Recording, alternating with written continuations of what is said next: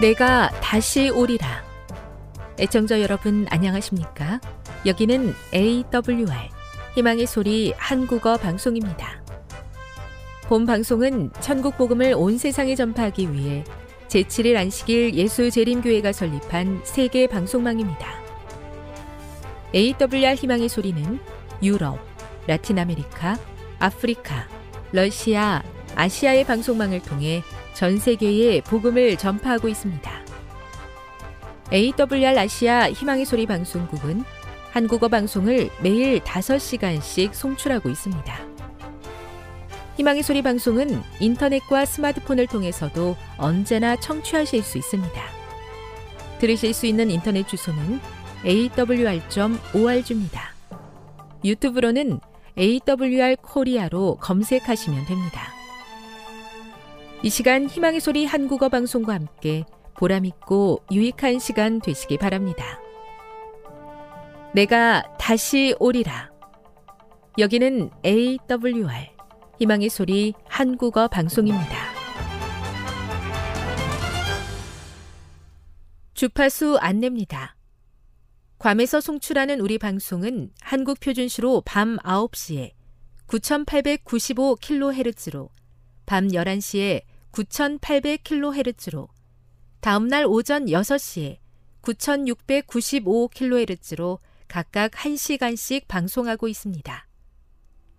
우즈베키스탄에서 송출하는 우리 방송은 한국 표준시로 밤 10시에 15,670kHz로 타지키스탄에서는 밤 9시에 15,505kHz로 송출하고 있습니다. 애청자 여러분의 많은 청취 바랍니다.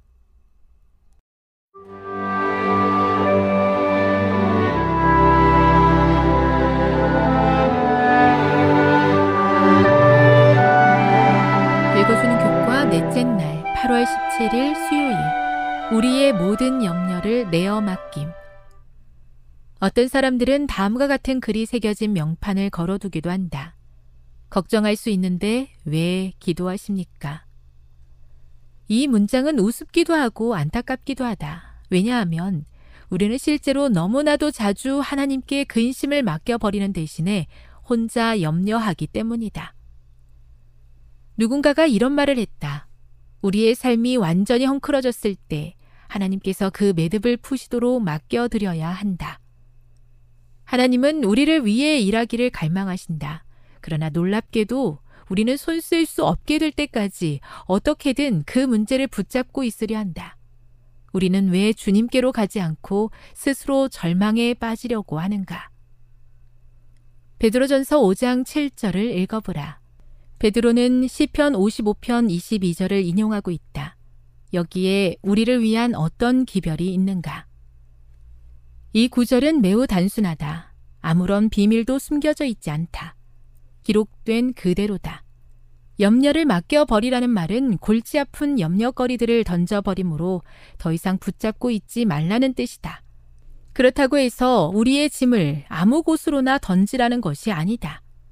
우리의 염려가 허공으로 사라지는 것도 아니다. 그것은 문제를 해결해 주시겠다고 약속하시는 우리 하늘 아버지께로 가는 것이다. 마태복음에서 예수님이 하신 말씀이 바로 이것이다. 그런데 염려를 모두 맡긴다는 일의 문제는 그것이 어렵다는 데 있지 않다. 오히려 그렇게 하는 것이 믿을 수 없을 만큼 쉬워 보인다는 데 있다. 근심의 원인은 매우 다양하다. 과중한 업무나 예상치 못했던 비난, 내가 사람들에게 필요치 않을 뿐만 아니라 사랑받지 못하고 있다는 느낌, 또 건강이나 재정적 염려, 내가 하나님 보시기에 부족하다는 느낌, 그리고 용서받지 못했다고 믿는 데서 올 수도 있다. 이유가 무엇이건 간에 우리가 문제를 붙들고 있는 이유 중에 하나는 우리 자신이 누구보다도 그 문제를 잘 해결할 수 있다고 여기기 때문이다. 그러나 베드로는 다시 생각해 보라고 권면한다. 우리가 염려하지 않아도 되는 이유는 하나님께서 관심을 갖고 돌보시기 때문이다. 그런데 이혼 직전에 놓여 있거나 내가 완전히 무가치한 존재인 것처럼 느낄 때도 하나님께서 여전히 관심을 가지시는가? 성경은 하나님께서 우리의 모든 상황에 대해 깊은 관심을 가지고 계신다고 말한다. 교훈입니다. 기도할 수 있는데 왜 염려하는가? 우리는 모든 염려를 하나님께 맡김으로 참된 마음의 안식을 맛보아야 한다. 주님은 모든 걱정거리를 해결하실 수 있으시다. 묵상. 삶의 수많은 문제들을 앞에 두고 우리가 염려하지 않아도 되는 이유는 무엇일까요? 적용. 그대로 하여금 걱정하게 하는 것들은 무엇입니까? 그 문제가 얼마나 심각한 것인지와 상관없이 하나님께서 해결하기에 너무 어려운 일이 있을까요? 영감의 교훈입니다. 염려를 하나님께 맡기라. 그대들은 그대들의 업무에 있어서 번민을 당할 수도 있을 것이며 그대의 앞길이 점점 암담하여져서 손실을 당할 염려도 있을 수 있다. 그러나 낙담하지 말라. 그대의 염려를 하나님께 맡기고 침착하고 기쁨 가운데 있을 것이다. 그리고 그대들이 사건들을 신중히 처리할 지혜를 얻기 위하여 기도하라. 그리함으로 손해와 재난을 면하게 하라. 좋은 결과를 내기 위하여 그대로서 할 최선을 다하라. 정로의 계단 122 하나님께 온전히 맡기고 살아가는 데서 경험하는 자유를 경험하고 싶습니다. 나를 사랑하셔서 나의 모든 문제를 감당하며 해결해 주시기 원하시는 하나님의 사랑과 자비를 신뢰함으로 맡기며 살아가는 행복을 경험하게 해 주시옵소서.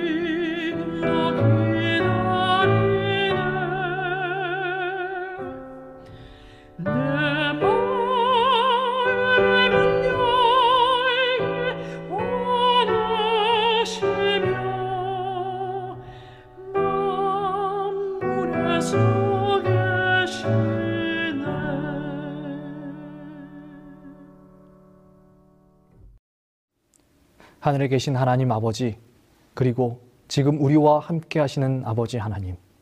오늘 이 시간 우리에게 이 기도의 시간으로 초청해 주셔서 감사합니다. 이 말씀의 시간으로 우리를 부르심을 감사드립니다. 하나님, 이 기도와 말씀의 시간, 주께서 주시는 그 은혜로 말미암아 이제 더욱 거룩하여지기를 소망합니다. 우리에게 성결의 은혜를 허락하여 주옵시고 이 세상에서 구별되는 은혜를 허락하여 주셔서 더욱더 하나님 보시기에 아름다운 모습으로 꼴지어져 갈 수 있도록 인도하여 주시옵소서. 하나님 이 시간 또한 우리에게 주신 이 말씀을 통하여 우리 모두가 삶이 변화되고 내 마음이 쪼개어지는 그러한 경험할 수 있도록 인도하여 주시옵소서. 하나님의 은혜가 이 시간 함께 기도하는 모든 주의 성도들과 함께하기를 믿고 소망하오며 사랑이 많으신 그리스도 예수 이름으로 기도합니다. 다 함께 민수기 21장 4절부터 9절의 말씀을 보시겠습니다. 백성이 호르산에서 출발하여 홍해 길을 따라 에돔 땅을 우회하려 하였다가 길로 말미암아 백성의 마음이 상하니라. 백성이 하나님과 모세를 향하여 원망하되 어찌하여 우리를 애굽에서 인도해 내어 이 광야에서 죽게 하는가? 이곳에는 먹을 것도 없고 물도 없도다. 우리의 마음이 이 하찮은 음식을 싫어하노라 하매 여호와께서 불뱀들을 백성 중에 보내어 백성을 물게 하심으로 이스라엘 백성 중에 죽은 자가 많은지라 백성이 모세에게 이르러 말하되 우리가 여호와와 당신을 향하여 원망함으로 범죄하였사오니 여호와께 기도하여 이 뱀들을 우리에게서 떠나게 하소서. 모세가 백성들을 위하여 기도하매 여호와께서 모세에게 이르시되 불뱀을 만들어 장대 위에 매달아라. 물린 자마다 그것을 보면 살리라. 모세가 노뱀을 만들어 장대 위에 다니 뱀에게 물린 자가 노뱀을 쳐다본즉 모두 살더라. 성도 여러분 안녕하십니까? 오늘은 임마누엘을 기억하자라는 제목으로 여러분과 함께 말씀을 나누려고 합니다. 임마누엘이라는 단어는 여러분 잘 아시는 것처럼 성경에 나오는 하나님의 이름 중에 하나인데요. 그 이름의 뜻은 하나님께서 우리와 함께 계시다라는 뜻이지요. 이 시간에 저는 민수기 21장에 기록된 그 불뱀의 공격의 위기를 맞은 이스라엘 백성들의 이야기를 살펴보면서 우리와 함께 하신 하나님을 생각해 보려고 하는 것입니다. 이스라엘 백성들이 출애굽하고 40여 년의 시간이 흘렀을 때였습니다. 이제 백성들은 가데스 베네아라는 곳에서 긴 방황을 끝내고 그토록 그리던 가나안에 거의 입성하기 직전에 이르렀지요. 하지만 그들을 가로막고 있던 한 민족이 있었으니 바로 에돔 족속입니다. 이스라엘은 에돔 족속에게 우리가 아무것도 건드리지 않고 그냥 지나가기만 할 테니 우리를 너희 땅 가운데로 지나갈 수 있도록 허락해 달라고 요청했습니다. 하지만 에돔 족속은 이스라엘이 자신들의 땅으로 지나가는 것을 허락하지 않았고 결국 이스라엘은 먼 길을 돌아가야 하는 신세에 이르렀는데요. 그런데 이스라엘은 과거에 가데스 바네아에 도착했을 때 가나안을 목전에 두고 하나님을 믿지 못하여 무려 38년이라는 시간을 방황했던 과거가 있었습니다. 그래서 그런지 이들은 돌아가야 했다는 말에 불안감을 느꼈을까요? 갑자기 하나님과 모세에 대한 원망을 늘어놓기 시작했습니다. 그리고 이 원망의 소리가 높아지자 이스라엘의 진영에는 불뱀들이 나타나기 시작했고 그 뱀에 물린 많은 백성들이 죽거나 죽게 될 위기에 놓였던 것입니다.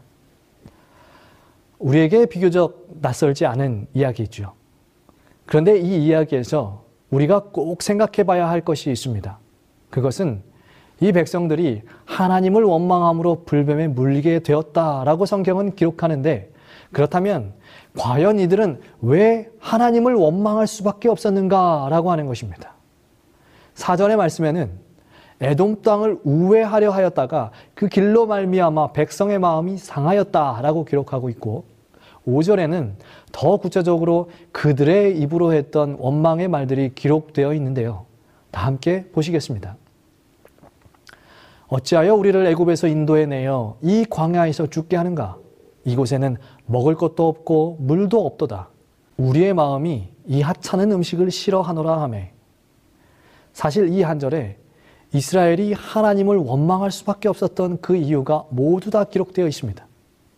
그 원망의 이유가 단순히 먼 길을 돌아서 가야 한다는 걱정과 염려에서 나온 것이 아니었고 하나님을 원망할 수밖에 없었던 다른 치명적인 이유가 있었다는 사실을 우리에게 알려주는 것입니다. 하나님은 지난 40년 동안 이스라엘을 보호해 오셨습니다. 그런데 지금 본문에 이 백성들은 무엇이라고 하고 있냐면 왜 우리를 애굽에서 인도해내서 이 광야에서 우리를 죽게 하느냐? 이곳에는 먹을 것도 없고 물도 없다. 이제는 어떻게 할 것이냐라고 말하고 있는 것이에요. 여러분, 언제부터 그들이 사는 광야에 물이 있었습니까? 언제부터 광야에 그들이 먹고 충족할 만한 음식들이 있었습니까? 사실 광야에는 아무것도 없었습니다. 그래서 물이 없다고 원망할 때 하나님은 모세에게 반석을 치라 명하시며 물을 내어 주셨고 배고프다고 아우성거릴 때 하나님은 그들에게 만나라고 하는 하늘의 음식을 내어 주셨지요. 한마디로 그들이 40년 동안 마셨던 물과 먹었던 음식은 사실 원래 있었던 것이 아니라 하나님께서 그들이 가는 곳마다 계속 제공해 주셨기 때문에 그들이 먹을 수 있었던 것입니다. 그런데 지금 이스라엘은 그 사실을 잃어버렸어요. 마치 원래 있었던 것처럼, 원래 자기들의 것이었던 것처럼 생각하고 그 물과 음식을 누가 제공해 주셨는지 망각한 것이죠. 그리고 이 망각은 그들이 절대 하지 말았어야 할 그 말까지 해버리게 하였는데요. 그 말이 무엇이냐? 바로 5절 후반에 나오는 이 하찮은 음식을 싫어하노라 라는 말이었습니다. 여러분, 이스라엘 백성들이 여기서 지금 하찮게 여긴 음식이 무엇일까요? 바로 만나입니다. 그런데 만나는 무엇을 의미하는 음식이죠? 그것은 보호의 의미를 가지고 있어요. 만나는 광야 시대에 하나님께서 이 백성들을 보호하신다라고 하는 가장 큰 증거였던 것입니다. 광활한 황무지에서 이 백성들에게 아, 충분한 영양을 공급하고 지난 40년 동안 이스라엘의 수많은 아이들이 태어났을 때 그 이스라엘의 아이들을 성장시켜 주었던 것이 바로 이 만나였습니다. 그런데 그 음식을 이 백성들은 어떻게 이제 여기고 있는 것입니까? 하찮게 여기고 있습니다. 성경에 기록된 원래의 언어를 보면 이 말의 의미는 경멸이 여기다라는 뜻이 있다라고 해요. 하나님께서 주신 만나를 마치 원수를 대하는 것처럼 경멸이 여기고 있다는 것이에요. 여러분, 이 백성들이 하나님을 원망하던 날 아침, 이들이 무엇을 먹었겠습니까? 아무것도 없는 광야에서 무엇을 먹었을까요? 당연히 만나였겠죠. 그것밖에는 먹을 것이 없으니까요. 그러면 그날 아침도 이 백성들은 자신들을 보호하시는 하나님을 무엇한 것입니까? 체험한 것입니다. 경험한 것입니다.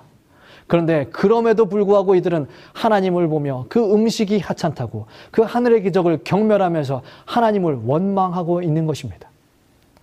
하나님은 이 백성들에게 가장 필요한 것, 가장 기본적인 음식까지도 매일 책임지시면서 보호하시는데 이스라엘은 그 사실을 잃어버린 것입니다.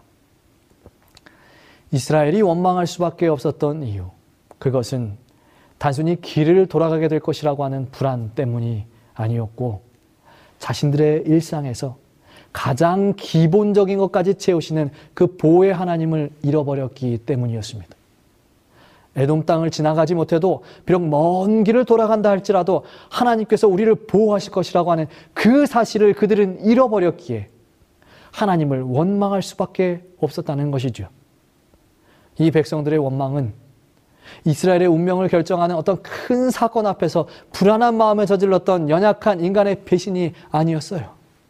일상에서 그들의 아침 식사에서도 만났던 하나님을 망각하면서 잃어버리면서 매일의 삶에서 하나님 만나기를 실패했던 이 선택된 백성들의 불평.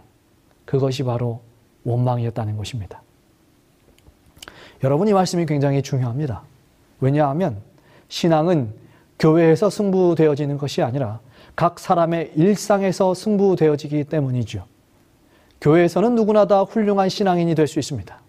그리고 교회에서는 누구나 다 하나님의 보호하심과 은혜에 대하여 감사하고 기억하며 찬송할 수 있습니다. 하지만 일상에서는 어떤가요? 우리의 일상에서는 그 하나님을 잃어버리기가 너무나 쉽지요. 바쁘다는 이유, 모임의 분위기가 하나님의 색깔을 드러내기 그렇다는 이유, 사회 현실이 어렵다는 이유, 이런저런 핑계로 우리의 삶에 우리를 보호하시는 하나님을 잃어버릴 때가 우리는 너무나 많은 것입니다. 매일 아침 무사히 회사에 출근하는 것, 그리고 그 저녁 무사히 퇴근해서 집으로 돌아오는 것, 그리고 우리가 못 먹어서 굶지 않고 하루에 세끼 꼬박꼬박 먹을 수 있는 것, 또한 우리가 취미 활동을 하며 이 사회의 일원으로서 살아갈 수 있는 것, 아울러 더 나아가서 우리가 안전하게 교회에 다니고 예배를 드릴 수 있는 것까지 그 모든 것이 다 우리의 일상입니다. 그리고 그 모든 일상은 하나님께서 우리를 지금도 보호하시기에 가능한 것입니다. 가나안으로 출발하기 위하여 길을 떠나는 날 아침, 그날도 하나님의 음식을 먹었으면서도 그 일상에서 보호하시는 하나님의 은혜를 잃어버리고 원망했던 이 이스라엘의 이야기를 기억하면서 오늘 우리는 그 이야기를 반면교사로 삼아 지금도 나를 보호하시는 하나님, 매일 매순간 단 한순간도 우리를 놓지 아니하시고 당신의 날개 아래 보호하시는 그 하나님을 잃지 말아야 하는 것입니다.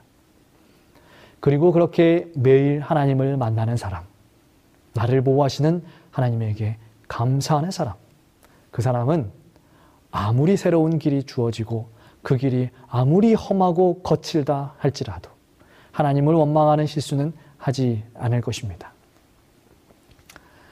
이렇게 일상에서부터 하나님의 보호하심을 잃어버린 백성들에게 찾아온 것은 우리가 잘 아는 것처럼 불뱀이었습니다. 이에 대해 엘렌 와이슨 부주와 선지자 429페이지에 이렇게 주석하고 있는데요. 이스라엘 백성들은 하나님의 능력으로 보호함을 받아왔기 때문에 끊임없이 그들을 둘러싼 무수한 위험을 깨닫지 못하였다. 하나님의 보호하시는 손길이 이스라엘을 떠났을 때에 수많은 백성들이 독사에게 물렸다. 영감의 글에 기록된 것처럼 하나님의 보호하심을 잃어버린 백성들에게 하나님은 그 보호의 손길을 잠시 거두셨습니다. 그러자 그동안 하나님 때문에 이스라엘에 접근하지 못했던 불뱀들이 그들의 진영에 들어와 백성들을 공격하게 된 것이지요. 그렇게 불뱀의 공격으로 자신이 죽어가고 자신의 가족과 친구와 이웃들이 죽어가는 모습을 보면서 이스라엘 백성들은 모세를 찾아왔습니다. 그리고 7절에 이야기합니다. 여호와께 기도하여 이 뱀을 우리에게 떠나게 하소서. 여러분, 광야 생활을 하면서요. 이스라엘 백성들은 참으로 많은 불평을 했고 참 많은 어려움을 당했습니다. 그런데 그렇게 어려움을 당할 때 모세를 찾아와 하나님께 기도해 달라고 부탁하는 장면은 지금 이 장면이 유일해요. 다른 때는 모세를 찾아와서 이제 네가 어떻게 할 거냐 이렇게 원망하면 모세가 하나님께 기도하여 문제가 해결되고는 했는데 이제는 이 백성들이 스스로 찾아와서 모세에게 말하는 것이에요. 하나님께 기도를 좀 해달라고 부탁하는 거죠. 이 백성들은 깨달았습니다. 하나님의 보호의 손이 거두어졌구나. 40년 동안 한 번도 우리를 공격하지 않았던 불뱀들이 하나님의 보호의 손이 거치자 우리를 공격하는구나. 그리고 여호와께서 우리를 떠나셨음을 깨닫고 모세를 찾아와 처음으로 하나님께 기도해 달라고 부탁하는 것입니다. 모세는 백성들의 요구에 응답하여 하나님께 기도했습니다. 그리고 하나님도 그 모세의 기도에 응답하여 이 문제에 답을 주시는데요. 그 답이 바로 8절의 말씀입니다. 함께 보시겠습니다.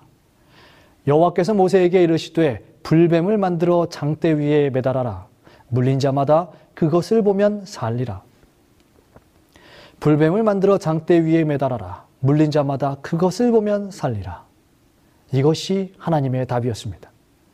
그리고 모세는 이 말씀을 듣고 구리로 뱀을 만들어 장대 위에 매달지요. 하나님께서 말씀하신 노뱀은 이제 이스라엘 진영 어느 곳에서든지 바라볼 수 있을 정도로 아주 높이 들렸습니다. 진영 어디에서 물렸든지 고개를 들기만 하면 바로 바라볼 수 있는 아주 높은 곳에 매달려 있었던 것이죠.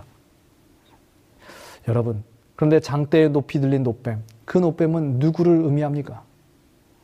요한복음 3장 14절에 우리 주님은 모세가 광야에서 뱀을 든 것 같이 인자도 들려야 하리니 라고 말씀하셨습니다.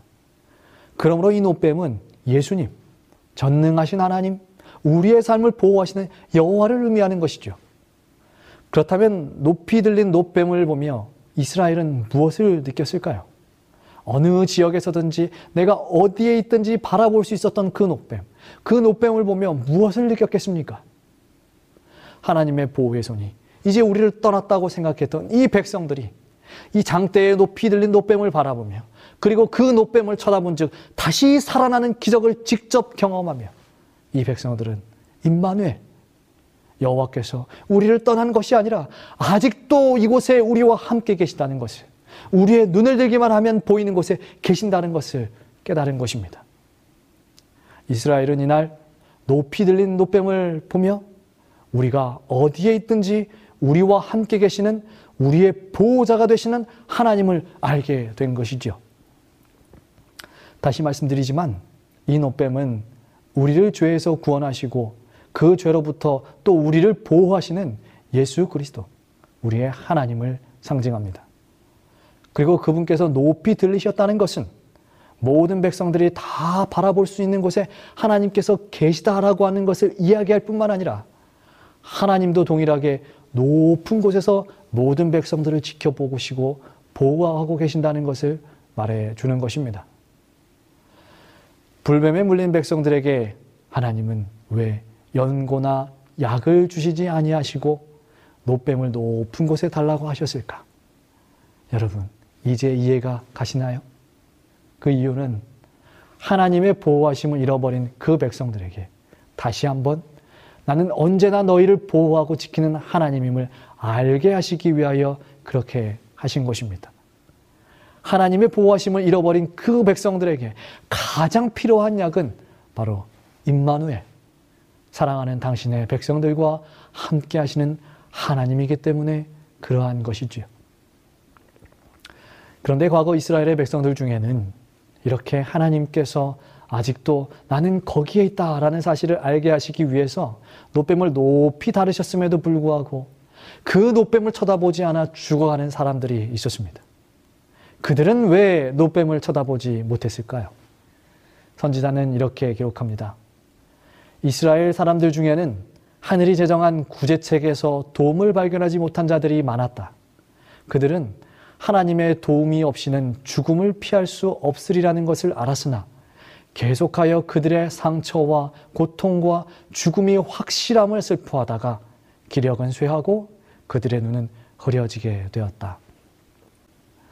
높이 들린 장대를 쳐다보며 살았음에도 불구하고 어떤 사람들은 허둥지둥 자신들의 상처와 죽음을 바라보다가 결국에는 회복되지 못하고 그렇게 죽어갔습니다.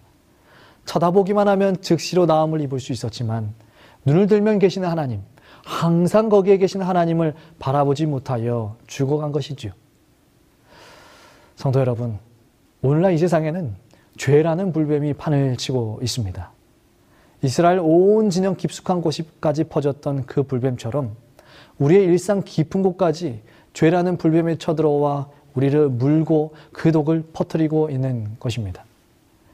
하지만 이 세상에 죄가 아무리 가득하여도 하나님은 우리가 눈을 들면 바라볼 수 있는 곳에 항상 계실 것입니다. 항상 계셨던 거기. 우리의 가정, 우리의 삶의 현장, 우리의 일상, 우리의 마음 한가운데, 우리와 가장 가까운 자리에 항상 하나님은 계신다는 것이죠. 하지만 많은 사람들이 그들의 인생에서 불뱀에 물린 것처럼 아프고 큰 상처가 났을 때, 사단의 공격에 큰 치명상을 입었을 때, 자신들의 상처와 아픔을 바라보다가 그렇게 죽어갑니다. 그 문제를 해결하기 위해서는 항상 우리를 보호하시는 하나님을 바라봐야 하는데, 그 하나님을 바라보면 살 수 있는데, 눈을 조금만 돌리면 우리를 보호하시는 그 하나님을 만날 수 있는데, 참으로 안타깝게도 스스로 그 상처를 치료해 보겠다고 시선을 돌리지 않다가 눈을 들어 하나님을 바라보지 않다가 결국에는 돌아올 수 없는 아픔을 경험하게 되는 것입니다. 이제 이 말씀을 들으시는 모든 분들에게 간절한 마음으로 호소합니다. 우리와 함께 하시는 임마누엘의 하나님을 언제나 기억하시고 그 하나님을 바라보시며 그 하나님께 나아가시길 바랍니다. 그리하면 쳐다본 즉 모두 살더라 라고 했던 이 과거의 기적이 오늘 우리의 기적이 될 것입니다. 이제 임마누엘 하나님을 바라보며 이 세상의 모든 상처에서 회복되는 우리 성도님들이 되시기를 소망하면서 말씀을 마치겠습니다. 지금 여러분께서는 AWR 희망의 소리 한국어 방송을 듣고 계십니다.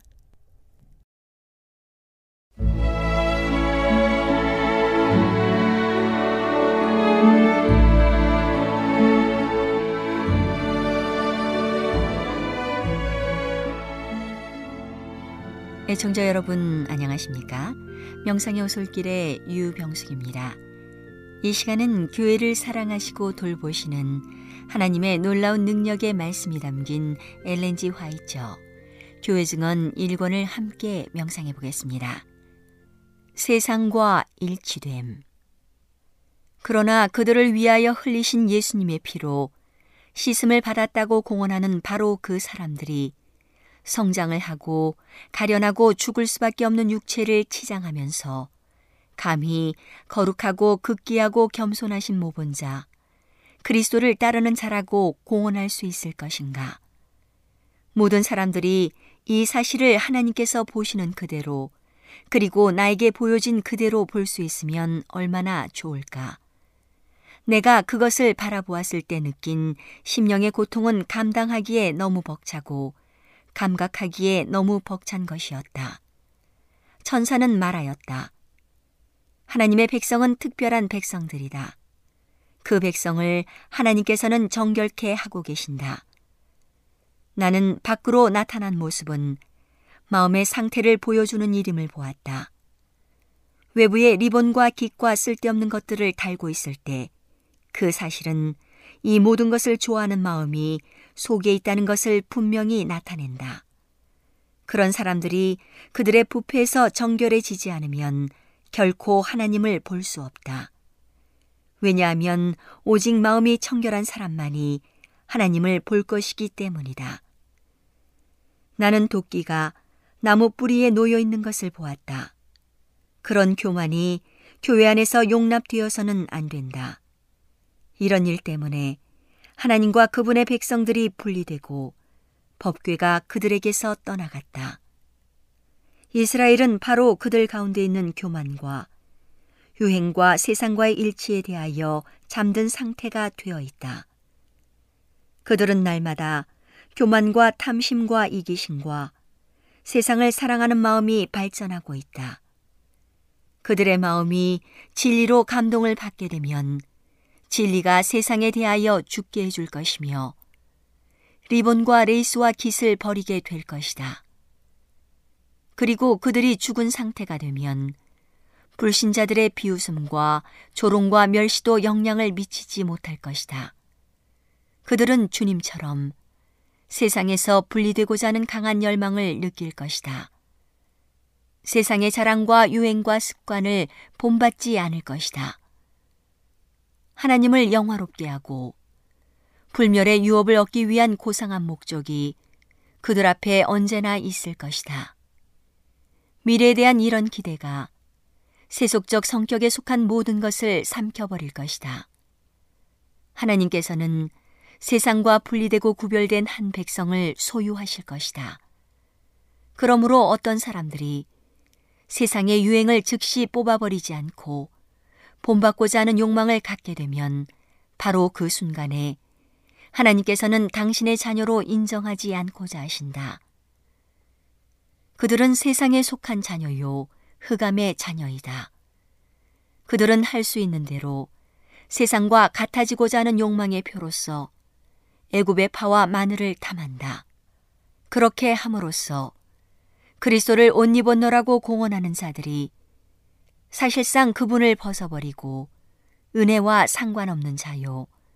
온유하고 겸손하신 예수님과 낯선 처지에 있는 자들임을 보여준다.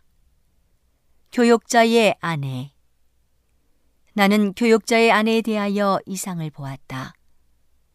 그들 중 어떤 사람들은 남편에게 전혀 도움이 되지 못하면서도 셋째 천사의 기별을 믿노라고 공언한다.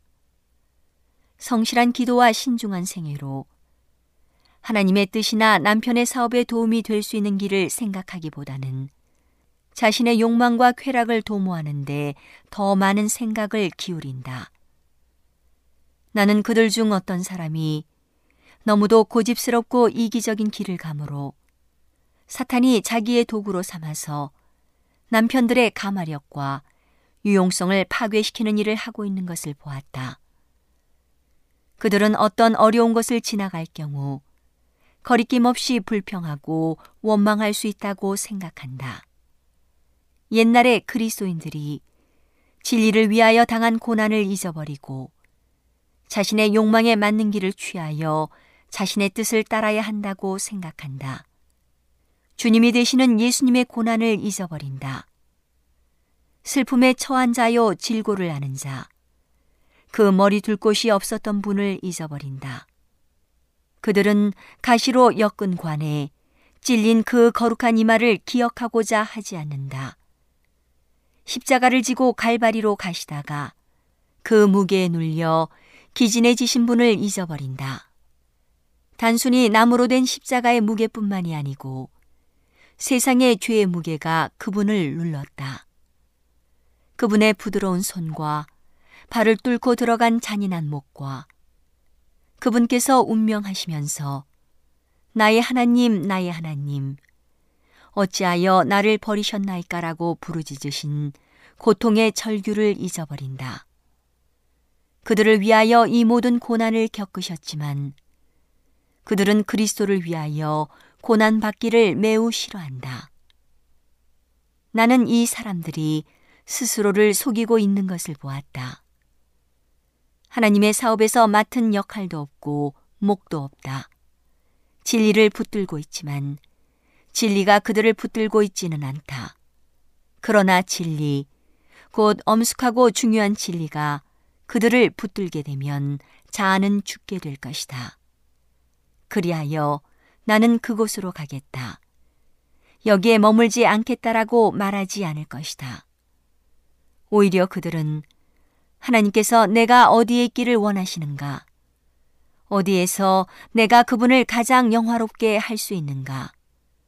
우리의 연합된 활동은 어디에서 최선의 결과를 나타낼 것인가라고 열렬히 질문할 것이다. 그들의 뜻은 하나님의 뜻에 삼켜져 버려야 한다. 오늘은 하나님의 놀라운 능력의 말씀이 담긴 엘렌지 화이처 교회 증언 1권을 함께 명상해 보았습니다. 명상의 오솔길이었습니다.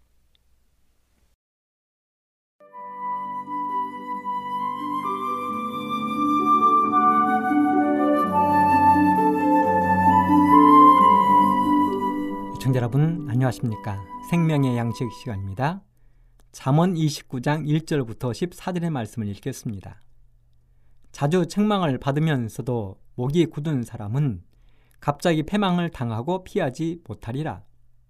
의인이 많아지면 백성이 즐거워하고 악인이 권세를 잡으면 백성이 탄식하느니라. 지혜를 사모하는 자는 아비를 즐겁게 하여도 창기를 사귀는 자는 재물을 없이 하느니라. 왕은 공의로 나라를 경곡해 하나 뇌물을 억지로 내게 하는 자는 나라를 멸망시키느니라. 이웃에게 아첨하는 것은 그의 발 앞에 그물을 치는 것이니라. 악인의 범죄하는 것은 스스로 올무가 되게 하는 것이나 의인은 노래하고 기뻐하느니라. 의인은 가난한 자의 사정을 알아주나 악인은 알아줄 지식이 없느니라. 모만한 자는 성읍을 요란케 하여도 슬기로운 자는 노를 그치게 하느니라. 지혜로운 자와 미련한 자가 다투면 지혜로운 자가 노하든지 웃든지 그 다툼이 그침이 없느니라. 피 흘리기를 좋아하는 자는 온전한 자를 미워하고 정직한 자의 생명을 찾느니라. 어리석은 자는 그 노를 다 드러내어도 지혜로운 자는 그 노를 억제하느니라. 관원이 거짓말을 신청하면 그 하인은 다 악하니라. 가난한 자와 포학한 자가 섞여 살거니와 여호와께서는 그들의 눈에 빛을 주시느니라. 왕이 가난한 자를 성실히 신원하면 그 위가 영원히 견고하리라. 2017년 5월 9일에 대한민국은 새로운 대통령을 선출했습니다. 이런저런 사정으로 나라가 혼란 가운데 빠져 몇 개월을 지낸 후에 어렵게 어렵게 나라의 지도자를 선출한 것입니다. 그리고 선출된 대통령은 나라를 나라답게 만들겠다고 큰 소리로 외쳤던 후보가 선출되었습니다. 왜 그 후보의 선거 공약이 나라를 나라답게 하겠다는 것이었을까요? 그것은 아마도 국가가 여러 가지 문제로 너무나 혼란스럽고 국정농단이라는 문제로 시끄러웠기 때문일 것입니다. 그래서 온 나라의 국민들이 이것이 나라냐 하고 외쳤기에 그런 구호가 나왔을 것입니다. 오늘 우리가 읽은 본문 가운데 솔로몬은 두 번씩이나 왕은 공의로 나라를 견고케 하라고 이야기했습니다. 한 나라를 다스리는 왕이 해야 될 가장 중요한 덕목이 있다면 그것은 바로 공의로 나라를 다스리는 것일 것입니다. 이유는 간단합니다. 그래야 국가의 기강이 바로 서기 때문에 그렇습니다. 왕이 어느 한쪽으로 기울기 시작하면 나라는 걷잡을 수 없는 수렁으로 빠지게 되어 있습니다. 자기가 이빠는 사람만 챙기고 반대편에 있는 사람을 유하기 시작하면 나라는 둘로 갈라지게 되고 있습니다. 혼란이 발생합니다. 그래서 나라를 다스리는 왕은 모든 일에 있어서 사사로운 정에 얽매이지 않고 공의로 다스려야 합니다. 그리고 우리 하나님이 원하시는 나라가 바로 공의가 실현되는 나라라고 이야기했습니다. 여러분은 살기 좋은 나라의 기준을 어디에 두고 계십니까? 아름다운 자연 환경을 가진 나라입니까? 경제적으로 잘 사는 부유한 나라입니까? 아름다운 자연 환경을 가진 나라가 살기 좋은 나라의 조건을 가진 것은 분명합니다. 그러나 아름다운 환경을 갖다고 해서 모든 나라들이 다 행복하고 좋은 나라는 될 수 없습니다. 경제적으로 부유한 나라가 모두 다 행복하고 좋은 나라는 될 수 없습니다. 정말로 정확한 조사인지는 좀 의문이 가지만 몇 년 전 조사에서 세상에서 삶의 만족도가 가장 높은 나라는 방글라데시라는 조사 보고가 있었습니다. 제가 생각하는 방글라데시는 정말 열악한 나라 중의 하나인데 어떻게 그런 조사가 나왔는지 저는 지금도 궁금합니다. 그런데 분명한 것 하나는 그들은 그런 어려운 삶 속에서도 내가 행복하다고 생각하면서 살고 있다는 것입니다. 그것이 행복 아닐까요? 지난 2014년 한 조사 보고서에 의하면 OECD에 가입한 국가의 어린이들을 대상으로 조사를 했는데 그것은 바로 삶의 만족도 조사였습니다. 그런데요, 놀랍게도 최하위 꼴등이 바로 우리 대한민국이었습니다. 여러분, 왜 그럴까요? 왜 우리 어린이들은 행복하지 않다고 생각할까요? 왜 우리 대한민국의 어린이들은 나의 나라에서 사는 하루하루가 고달프고 힘들다고 대답을 했을까요? 그것은 아마도 날마다 공부와 학원 생활에 시달린 삶이 그들로 하여금 그렇게 대답을 하게 하지 않았을까요? 매일매일 너무도 자연스럽게 보고 듣는 반칙이 만연하는 사회가 그렇게 대답하게 하지 않았을까요? 그렇다면 우리 하나님이 원하시는 공의가 실현되는 나라를 만들려면 어떻게 해야 할까요? 어떻게 하면 하나님이 원하시는 공의가 강물처럼 흐르는 나라를 만들 수 있을까요? 첫째, 뇌물과 아첨 대신에 공의가 지배하는 나라를 만들어가는 것입니다. 잠언 29장 4절에 왕은 공의로 나라를 경고케 하나 뇌물을 억지로 내게 하는 자는 나라를 멸망시키느니라 이렇게 이야기했습니다. 새롭게 선출된 대통령이 취임사에서 한 말이 아직도 제 귀에 쟁쟁하게 남아 있는데요. 그는 이렇게 이야기했습니다. 기회는 평등할 것입니다. 과정은 공정할 것입니다. 결과는 정의로울 것입니다. 저는 이 말을 듣는 순간 감동이 밀려왔습니다. 마치 성경의 어느 한 구절을 듣는 것처럼 가슴이 뛰었습니다. 기회는 평등할 것입니다. 과정은 공정할 것입니다. 결과는 정의로울 것입니다. 의로운 왕, 대통령, 지도자가 나라를 다스리면 그 나라에는 뇌물이 발붙이지 못하게 되어 있습니다. 아첨이 발붙일 수 없습니다. 반칙이 통하지 않게 되어 있습니다. 뇌물과 아첨은 서로 쌍둥이와 같습니다. 그래서 사람을 망치고 국가를 망치게 되어 있습니다. 뇌물로 인하여 폐가 망신을 하고 국가가 흔들리는 어려움을 겪게 되는 것입니다. 모세는 이렇게 이야기했습니다. 출애굽기 23장 8절. 너는 뇌물을 받지 말라. 뇌물은 밝은 자의 눈을 어둡게 하고 의로운 자의 말을 곱게 하느니라. 또 사무엘서에는 사무엘의 아들들에 대해서 이렇게 기록하고 있습니다. 사무엘상 8장 3절. 그 아들들이 사무엘의 아들들이 그 아비의 행위를 따르지 아니하고 이를 따라서 뇌물을 취하고 판결을 굽게 하니라. 여러분, 뇌물과 아첨은 하나님이 원하시는 공의로운 나라를 만들 수 없다는 사실을 우리는 알아야 합니다. 둘째, 소란과 분쟁이 없는 나라가 바로 하나님의 공의가 실현되는 나라입니다. 잠언 29장 8절. 모만한 자는 성읍을 요란케 하여도 슬기로운 자는 노를 그치게 하느니라. 여기 모만한 자는 성을 요란케 한다고 했습니다. 여러분, 모만한 자가 무슨 뜻입니까? 모만한 자는 교만한 자, 경멸하는 자, 거만한 자를 말합니다. 교만한 자는 하나님을 두려워하지 않습니다. 그래서 교만은 우리 하나님이 가장 미워하시는 죄악 중의 죄악입니다. 흔히 우리는 술, 담배를 하는 사람, 싸우는 사람 등 눈에 보이는 것으로 그 사람을 큰 죄인 취급하는 경우가 많습니다. 하지만 우리 하나님은 그러한 사람보다 교만한 사람들을 더 미워하신다는 사실을 잊지 마십시오. 그런 교만한 사람이 나라를 다스릴 때 그곳에는 분쟁과 다툼이 끊이지 않습니다. 불법이 성행합니다. 우리 하나님이 원하시는 나라는 화평이 강물처럼 흐르는 나라라는 사실을 여러분 명심하십시오. 마지막 세 번째. 지도자들이 정직한 나라가 하나님의 공의가 실현되는 나라입니다. 잠언 29장 2절. 의인이 많아지면 백성이 즐거워하고 악인이 권세를 잡으면 백성이 단식하느니라. 왕이나 국가의 지도자들이 정직하면 백성들이 행복합니다. 그러므로 하나님을 믿는 우리들은 국가의 지도자들이 하나님을 두려워하고 백성을 사랑하는 정직한 지도자가 될 수 있도록 기도해야 합니다.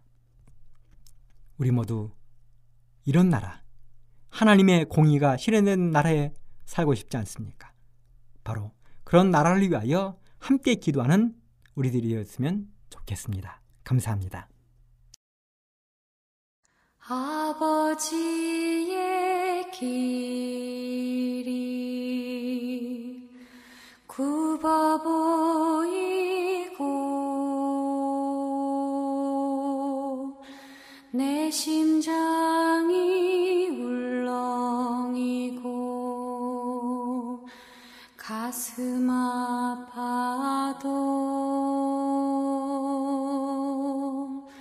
마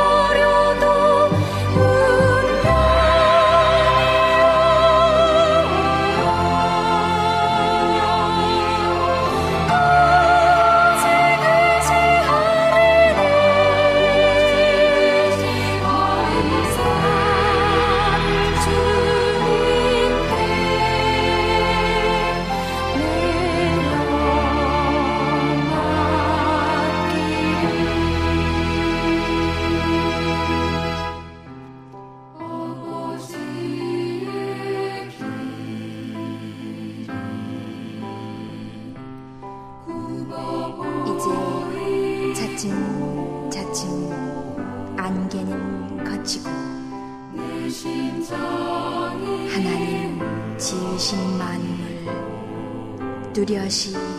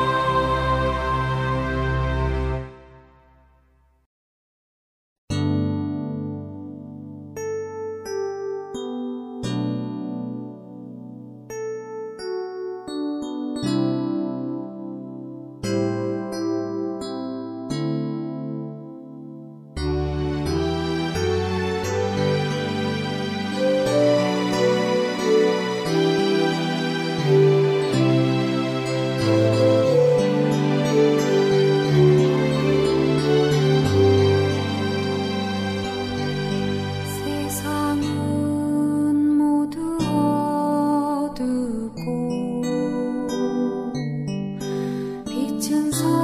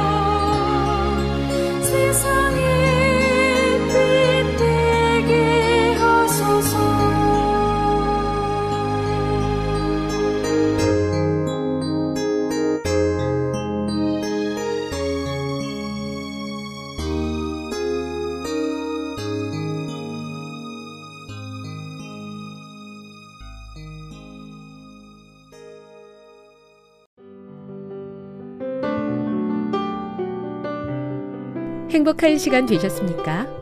지금까지 여러분께서는 AWR 희망의 소리 한국어 방송을 청취하셨습니다.